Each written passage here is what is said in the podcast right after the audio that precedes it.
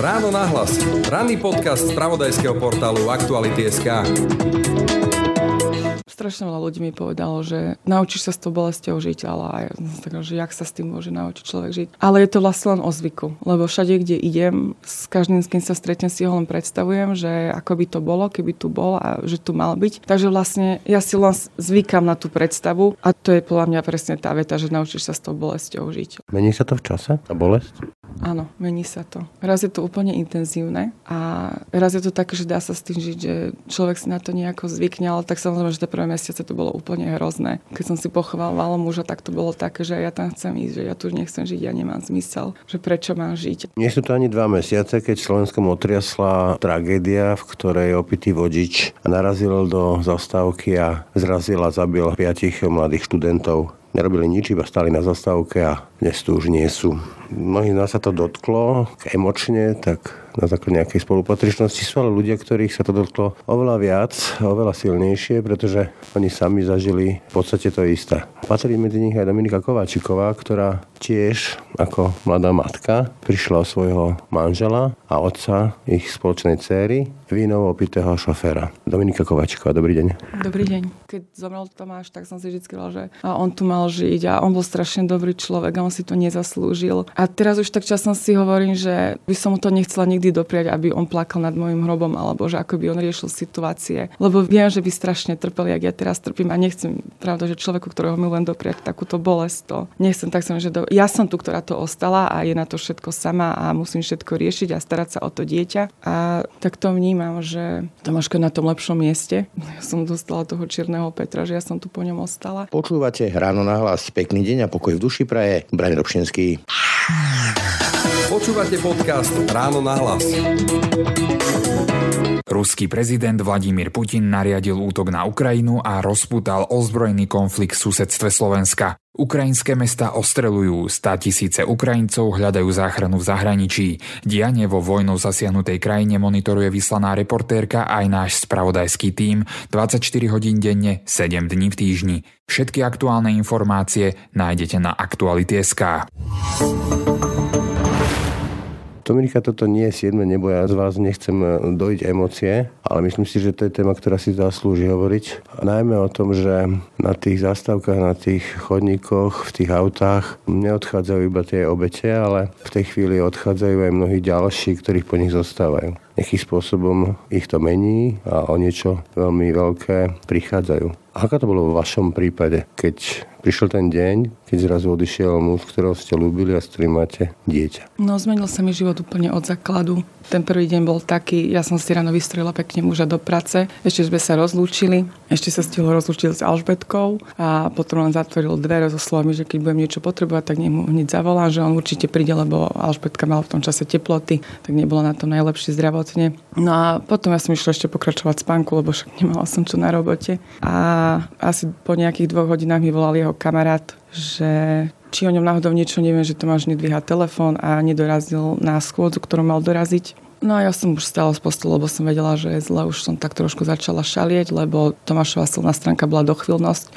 Bol presne vždycky tam, kde mal byť, o čase, aký mal mať. A telefon zdvíhal tiež vždycky, tak som vedela, že sa stalo teda niečo určite zle. No a máme v rodine policajta, tak som zistila, že či náhodou sa nestala nejaká nehoda v okrese Nevedel mi ani nič povedať, lebo prišlo mu to také, že prečo by som sa o to zaujímala vôbec.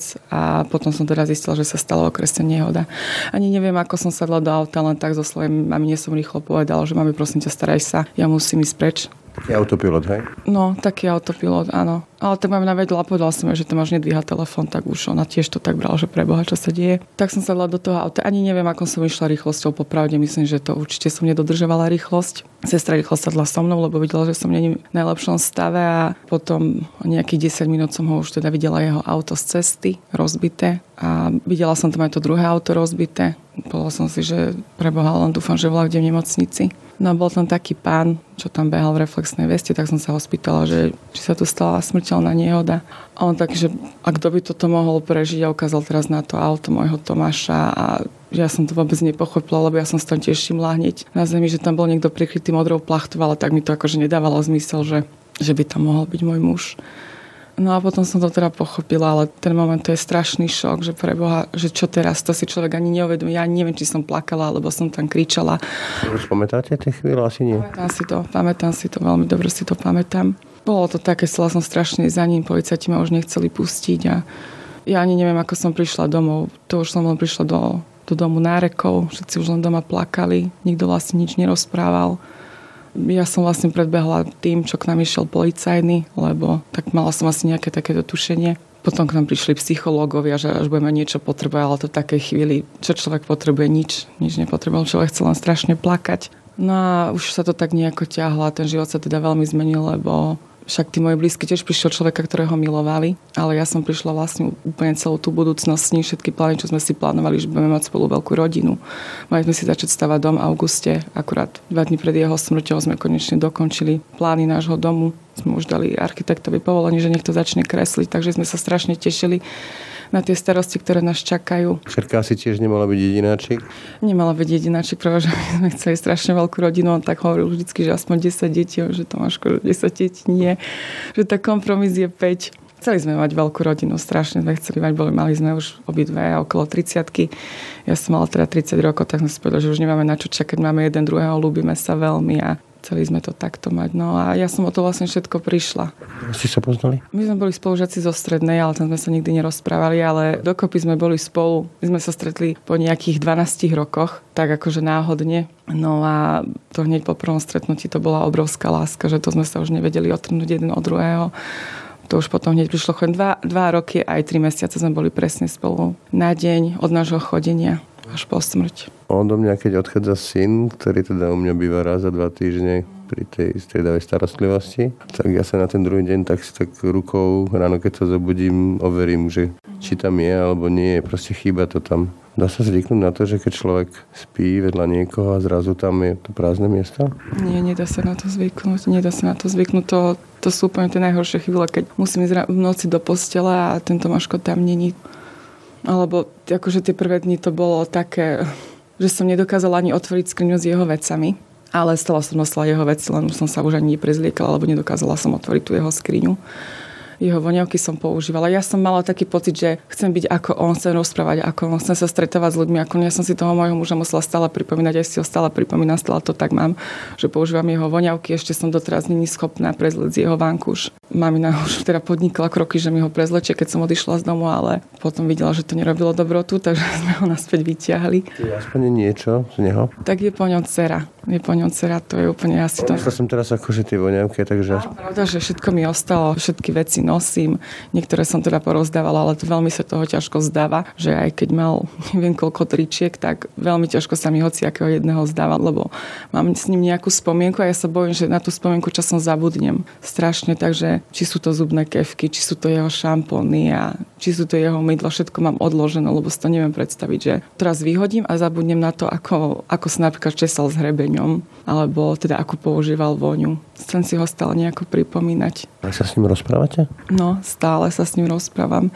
Niekedy, keď riešim nejaký problém, však ktorých teda riešim v poslednej dobe veľmi často, tak to mám tak, že neviem na niečo prísť. Bože, ako by to ten môj Tomáš vyriešil. A potom, potom na to prídem. Nie s tým, že ja na to prídem, ale že si predstavím, ako by to vlastne Tomáš vyriešil. Tak takto nejako dochádzam k riešeniam. To musí byť ale aj dosť vyčerpávajúce, tak eh, to ako by paralelná realita, že človek je tak rozdvojený medzi tými reálnymi vecami a medzi tým i spomienkami. Ja to ináč neviem, že by som to tak nerobila. To, my ho stále spomíname od rana do večera.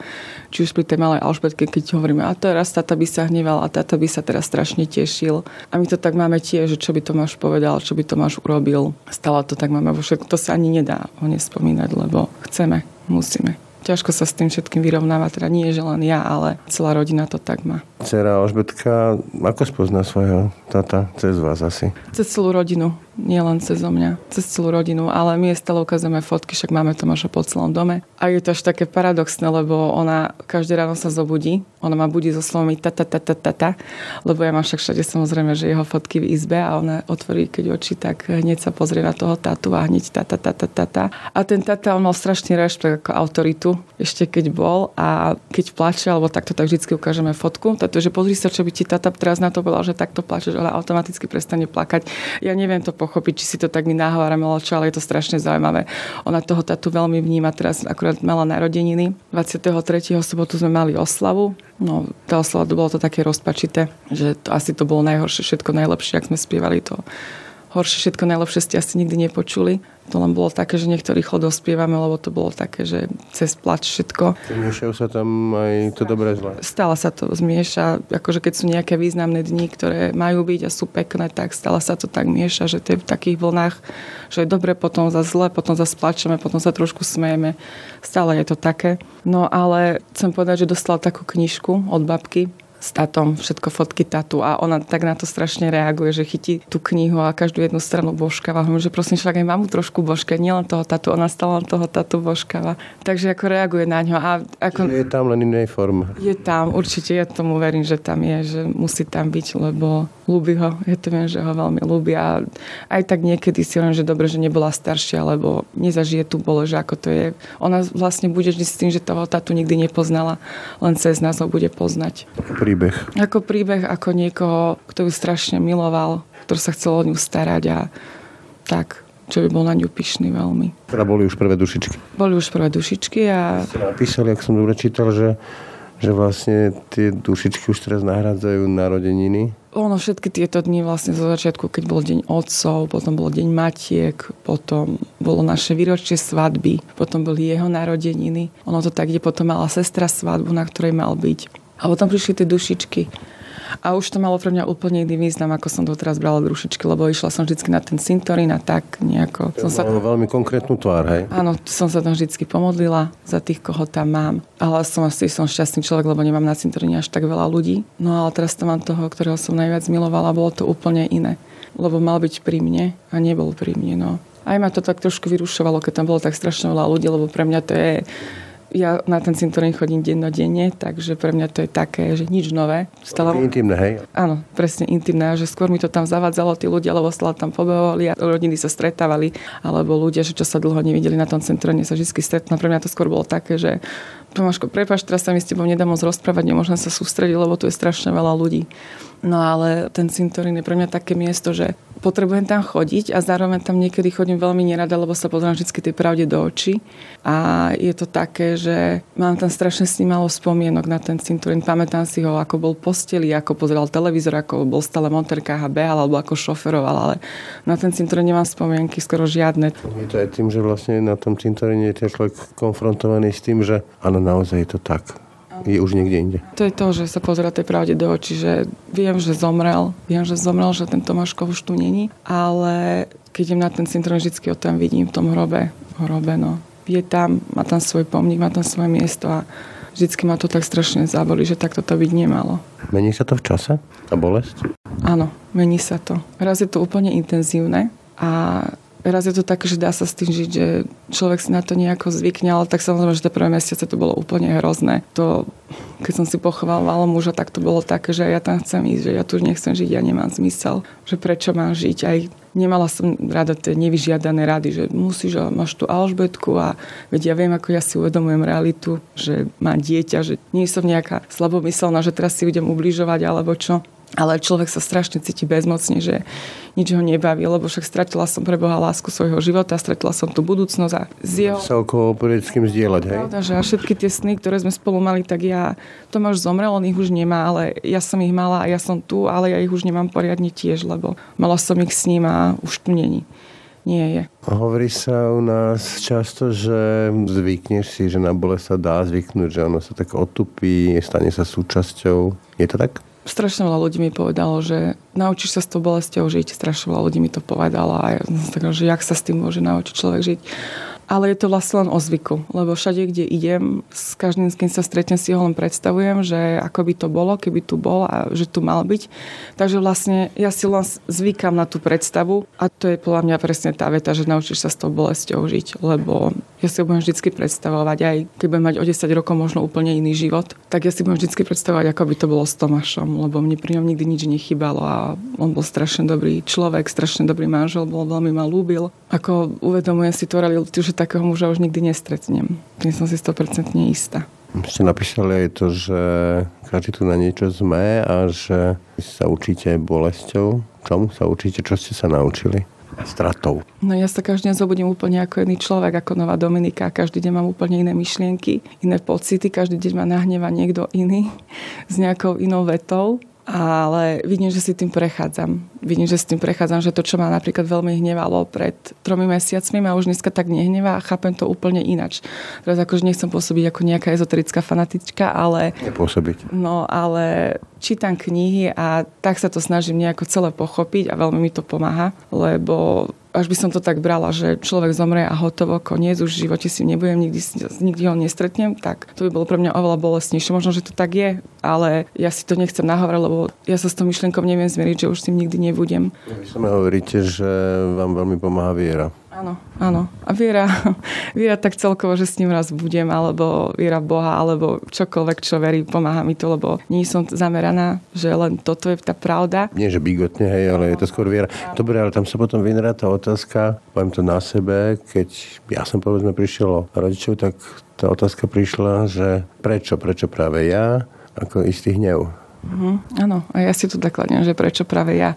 Ani nie tak, že prečo práve Tomáš, ale vždy som, že prečo práve ja, lebo keď zomrel tak Tomáš, tak som si vždy že a on tu mal žiť a on bol strašne dobrý človek a on si to nezaslúžil. A teraz už tak časom si hovorím, že, že by som mu to nechcela nikdy dopriať, aby on plakal nad môjim hrobom alebo že ako by on riešil situácie.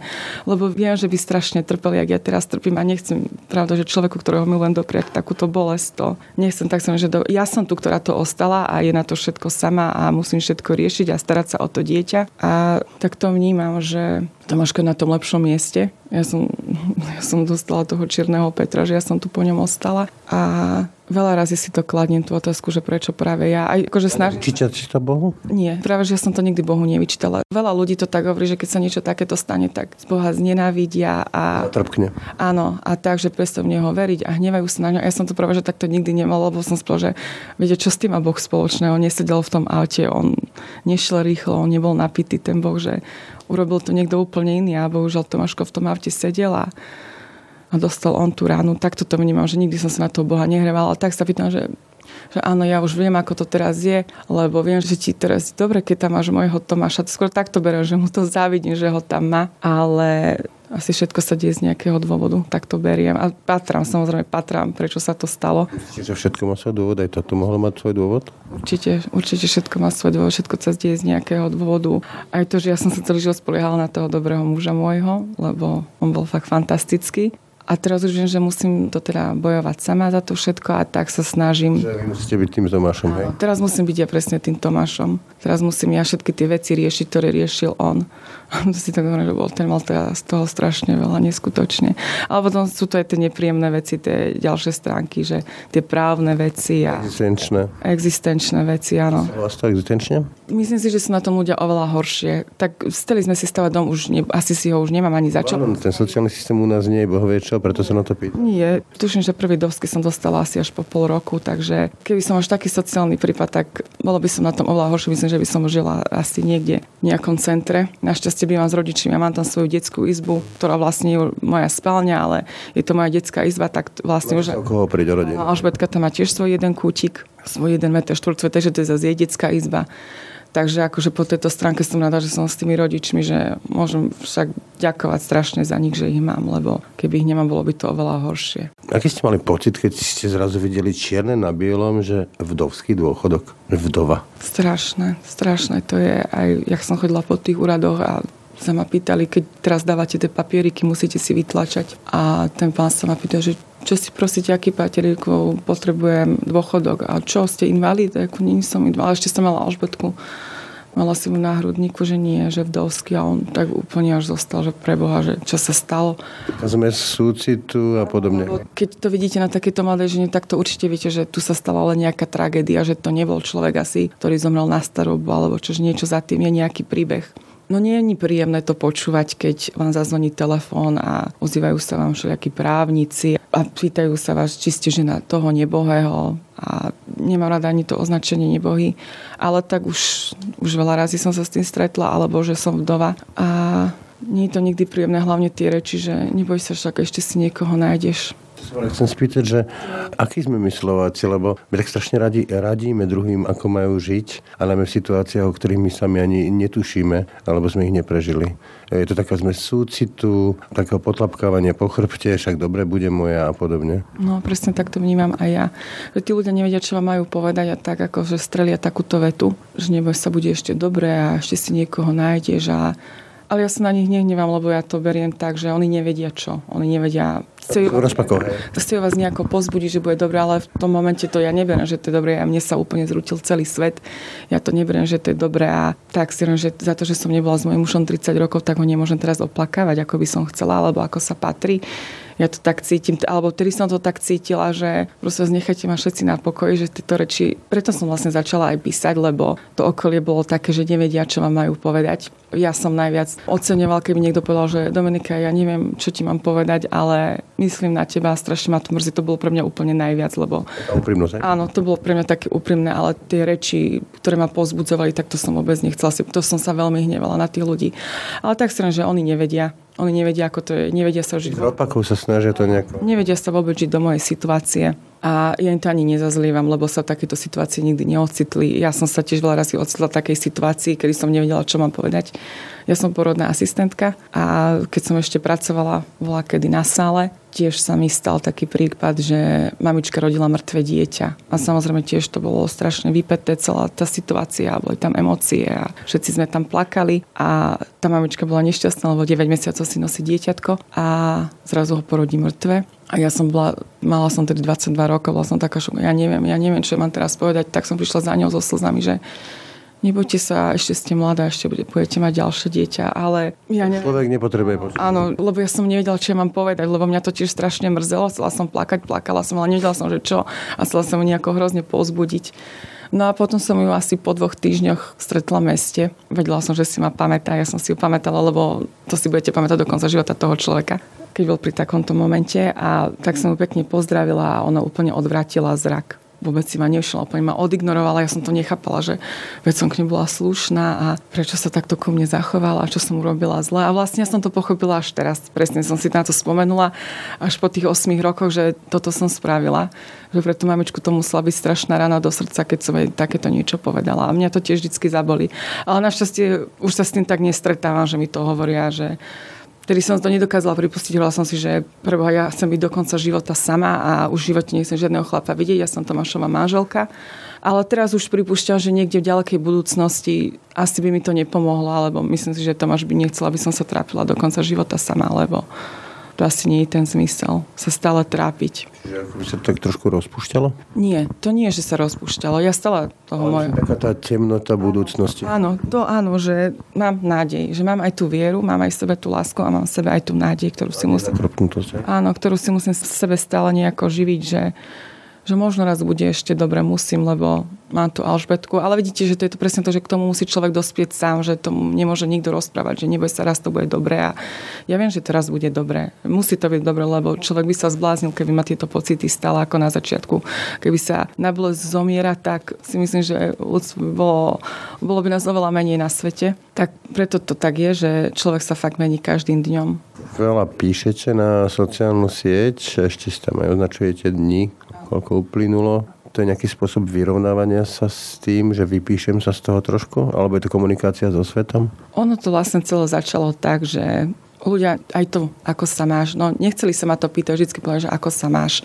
A ja som nechcela hromadne písať, no však ako sa môže mať, zomrel mi manžel, ako sa môže mať, no mám sa zle. Ale tak tí ľudia sa teraz zaujímali, povedali, že čo robíš celé dni a tak. A tak to vlastne som chcela, že, že nech vedia, že toto teraz prežívam, toto je môj momentálny psychický stav. A chcela som strašne hovoriť o Tomášovi, lebo on bol vynimočný aj tá naša láska bola celá taká výnimočná, všetko s ním bolo také veľmi rozprávkové. Tak som chcela tak trošku približiť ľuďom, že pozrite sa, akého muža som mala vedľa seba, aký bol človek. Veľmi rada o ňom rozprávam, to je úplne moja najväčšia terapia hneď ešte. Vlastne po tej jeho smrti som ten večer išla do nemocnice aj s Alžbetkou, lebo mala tie vysoké teploty tak sme tam boli týždeň a stále som tam mala nejakú návštevu. A ja ani neviem, či som tam plakala, lebo tým, že som tam mala stále nejakú návštevu, ja som stále len rozprávala o Tomášovi. Oni boli všetci so mňa takí šokovaní, že ako to dobre zvládam a ja som sa stále usmievala, lebo a Tomáš toto robil a Tomáš hento. A predstavte si, že takto mi rozprával. A ja som stále o tom mojom Tomášovi, ja o ňom milujem rozprávať. A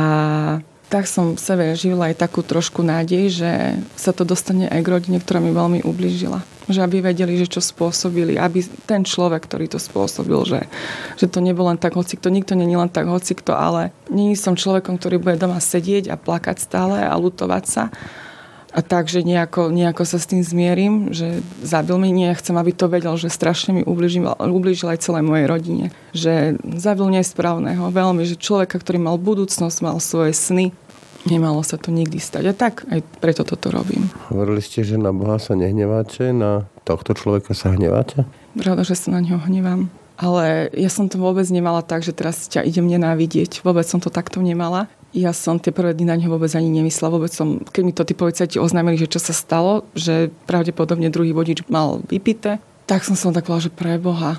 A týmto haslo pre mňa, že ja vôbec som to neriešila. vás Tomáš. Áno, áno. Ja som len jednoducho myslela na toho Tomáša, na tú moju lásku a čo teraz budem robiť. Na toto som myslela. Ja som tohto človeka vôbec neriešila, ako chodili za mňou do nemocnice s tým, že neboj sa, teraz je v celé a tak mi hovorili. Ale ja som zložila, mňa to vôbec nezaujíma, čo robí tento človek. A... To Tomáša nevráti. Áno, to mi Tomáša nevráti. Stalo som to, že, že čo teraz, mám upriať tiež smrť, alebo teraz do života. Ja vôbec som sa nesústredila na to, že teraz idem niekomu ublížiť, alebo chcem byť pomstichtivá, vôbec. Ale to sa začalo meniť, predpokladám. Áno, začalo sa to meniť. Začalo sa to meniť.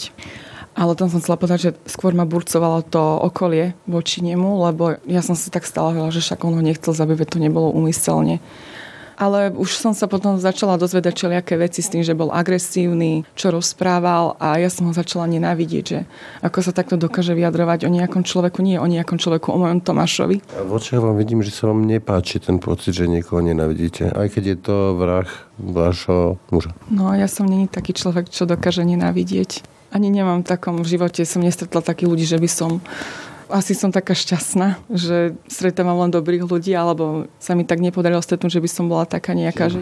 Vo vás ten pocit, e, tá nenávisť s tým, že nájsť nejakú cestu, ako sa jej zbaviť? Určite, takto všetko beriem cez tú lásku a snažím sa to tak nejako pochopiť, že áno, malo sa to tak stať a verím tomu, že aj tomuto človekovi to niečo dalo. Teda dúfam, tajne to dúfam, že to neberie na ľahkú váhu, že niekoho zobral zo sveta. Ale pocity ako láska a nenávisť myslím, že sú veľmi podobné, lebo takisto takisto ako človek dokáže strašne milovať a, a ste úplne eufórii, milujete stále na to. Áno, myslíte na toho človeka, tak sa takisto dokážete ponoriť aj do tej nenávisti a, a žiť pre tú nenávisť. A ja to takto nechcem. Ja, ja sa nechcem sústrediť na to, aby som teraz niekoho nenávidela. Ja som milovala svojho muža a ja sa chcem sústrediť na to a tohto človeka nechcem o ňom vôbec nič. času. Áno, nechcem vedieť ani kto to je, ani čo to je, ani čo robí, ani aké má záujmy, nechcem o ňom vôbec nič vedieť. Ani mu neprajem, aby sedel do konca života života base, alebo také reči, však viete, ako to je na Slovensku, alebo pláme tak všeobecne, že človek, čo to nezažije, tak automaticky niekomu praje smrť. A ja to vnímam, že už presne chápem, že prečo vždycky prežije ten, čo spôsobil nehodu. Vždycky bude nejaký ožran alebo čo išiel rýchlo. Vždycky väčšinou takíto ľudia prežijú a ten nevinný zomrie, tak ja to úplne chápem, že smrť by bola pre takéto človeka úplne vykúpenie, lebo on sa teraz bude stretávať s tou rodinou, možno, že lebo aj to sa môže stať, že ho nejaká rodina zavrhne, alebo budú sa určite ináč na neho pozrieť aj rodičia, možno ináč aj kamaráti. A celkovo tá spoločnosť vždy budú na neho ukazovať prstom, že to je ten, ktorý niekoho zabil. Ja budem na neho vždy ukazovať prstom, ako čo smrťou zomrie a hotovo, nič, už ide tam do raja, bude mu dobré. A t- takto ešte nech si to na svete trošku užije aby to mal zle, nech má trošku problémy, nech nám platí peniaze, nech sa o nás stará, nech si ide trošku posedieť. Mimochodom, nejako vás kontaktoval, alebo niekto z jeho okolia? Nie, nie, nemal na to gulo nás kontaktovať. Aj som tak, aj nás na to upozorňovali, že môže sa to stať, že väčšinou takíto ľudia píšu listy, aby to mali trošku plahšujúcu okolnosť, ale nemal vôbec žiadnu snahu a možno, že to nedokázal, lebo sa bál a tak, lebo ja by som nechcela ináč spávať s tým pocitom, že som niekoho zabila. Ja sa neviem do toho žiť, ale keď sa do toho na chvíľku žijem, tak mi to príde mi to úplne strašné, lebo ale to je to najmenej, čo on môže, lebo on sa môže akorát tak hambiť do konca života, čo urobil. Ale keď sme sa stretli, mali sme už teda jedno pojednávanie, už sme sa stretli a nepozerala som sa na ňo s nenávisťou, ale pozerala som sa na ňo s takým pohľadom, že ani nevieš si predstaviť, ak si mi strašne ublížil. A on to asi vycítil, aj keď mal len 23 rokov, lebo videl tam nešťastnú ženu, uplakanú a mladú. A on býva vlastne od nás len 10 kilometrov. Nepoznala som ho predtým nikdy, ani, ani teraz ho nepoznám, ale už som poznala tvár.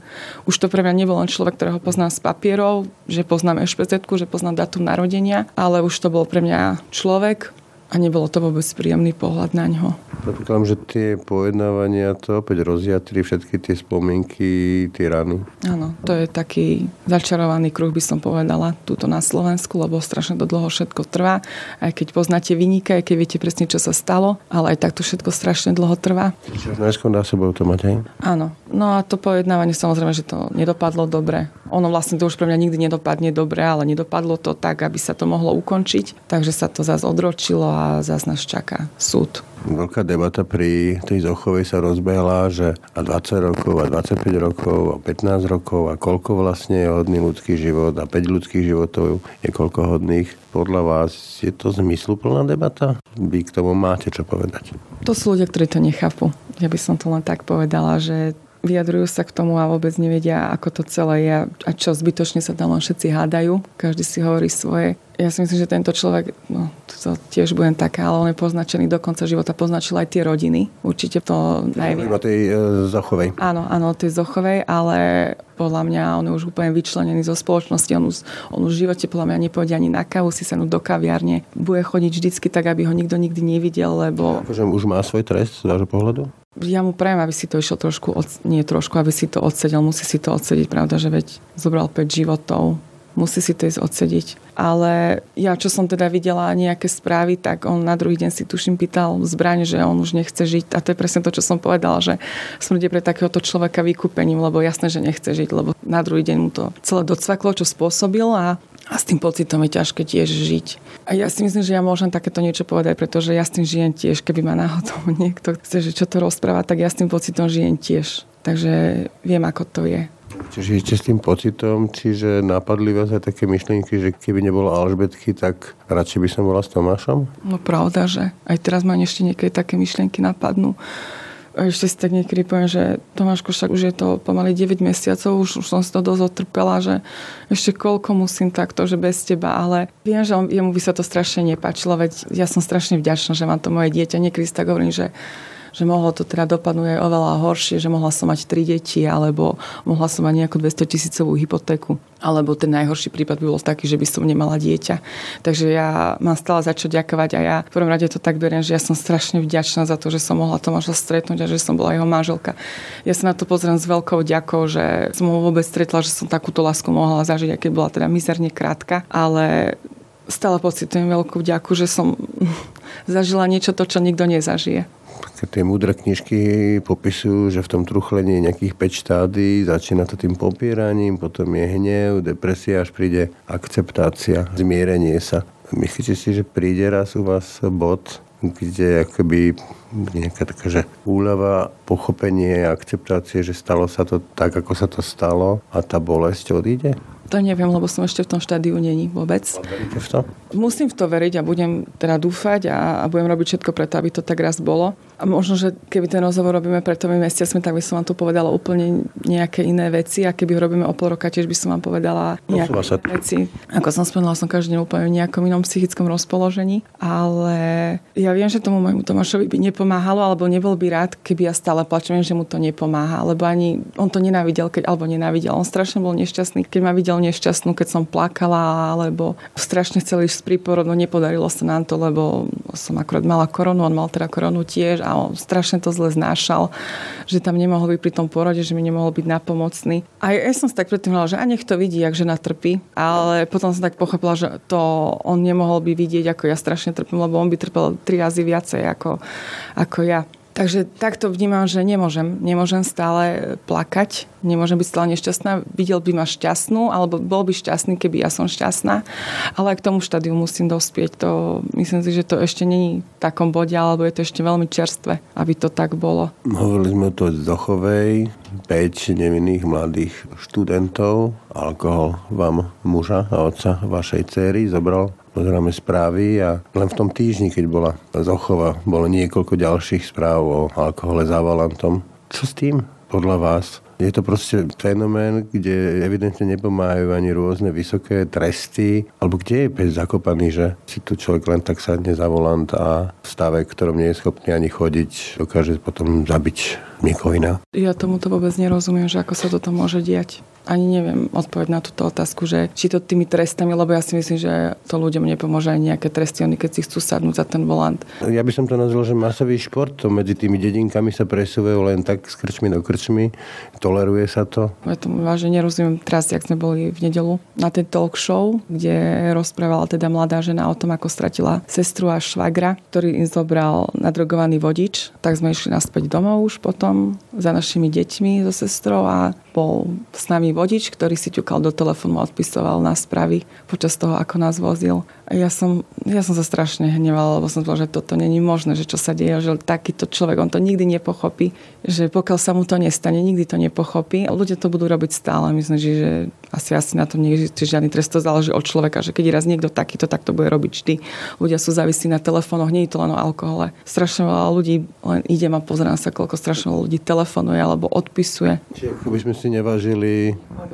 Nepochopí to, taký čo človek, čo to nikdy nezažil, to nepochopí. Všetci si povedia, že á, je, je mi to ľúto, mrzí ma to, ale aj tak si sadne do toho auta a vyťahne si ten telefón, lebo si povie, že však čo, tak čo nie, teraz ti to odpíšem, to bude 5 sekundová záležitosť, lenže tá 5 sekundová záležitosť môže niekomu zmeniť život a on to si nikto neuvedomuje. Čiže podľa vás debata o nejakých drakonických trestoch odňatia slobody ten problém nevyrieši, skôr je to o tom, že to proste spoločensky akceptujeme. Neakceptujeme to, nemyslím si, že to akceptujeme, ale deje sa to stále. A ja by som to určite vyskúšala, že tie prísnejšie tresty. Určite by to podľa mňa bolo možno, že by ja som povedal, že hej, nebuď napitý, však čo chceš sedieť len za to, že budeš napitý, alebo ja si myslím, že asi by to mali vyskúšať, lebo keď niekto niekoho zabije a vyviazne len s podmienkou alebo dostane za to rok, dva, tak to je také, že kto by sa mal snažiť. No tak čo, vypijem si niekoho, zabijem a o dve roky fungujem zas niekomu zmeniť sa tým život. A niekto tak bere lahostajne. Asi by som bola za to, aby boli určite prísnejšie tresty, ale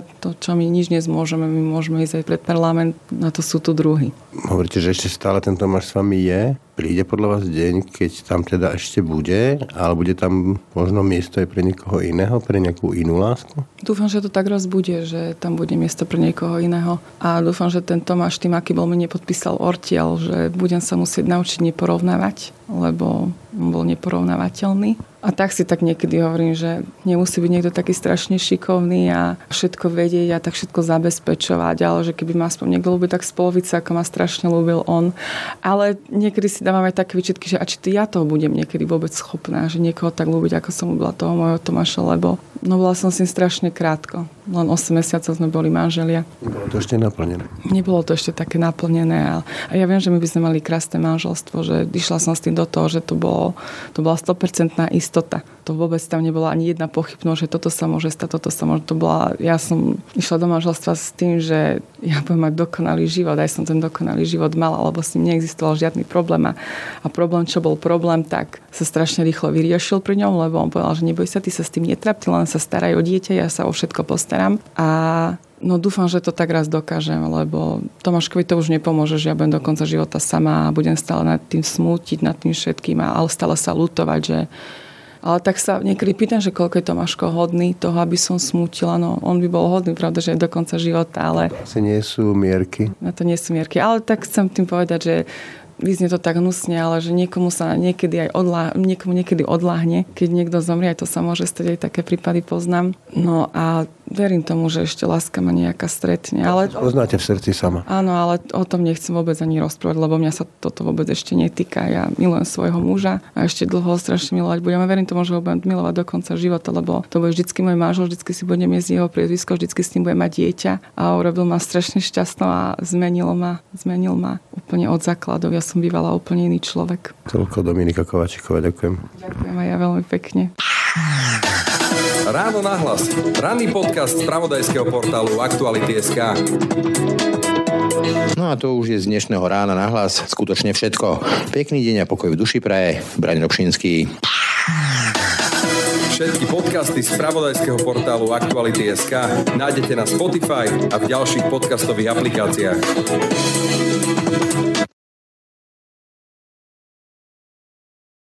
Človek sa strašne cíti bezmocne, že nič ho nebaví, lebo však stratila som pre Boha lásku svojho života, stratila som tú budúcnosť a všetky tie sny, ktoré sme spolu mali, tak ja, Tomáš zomrel, on ich už nemá, ale ja som ich mala a ja som tu, ale ja ich už nemám poriadne tiež, lebo mala som ich s ním a už tu není.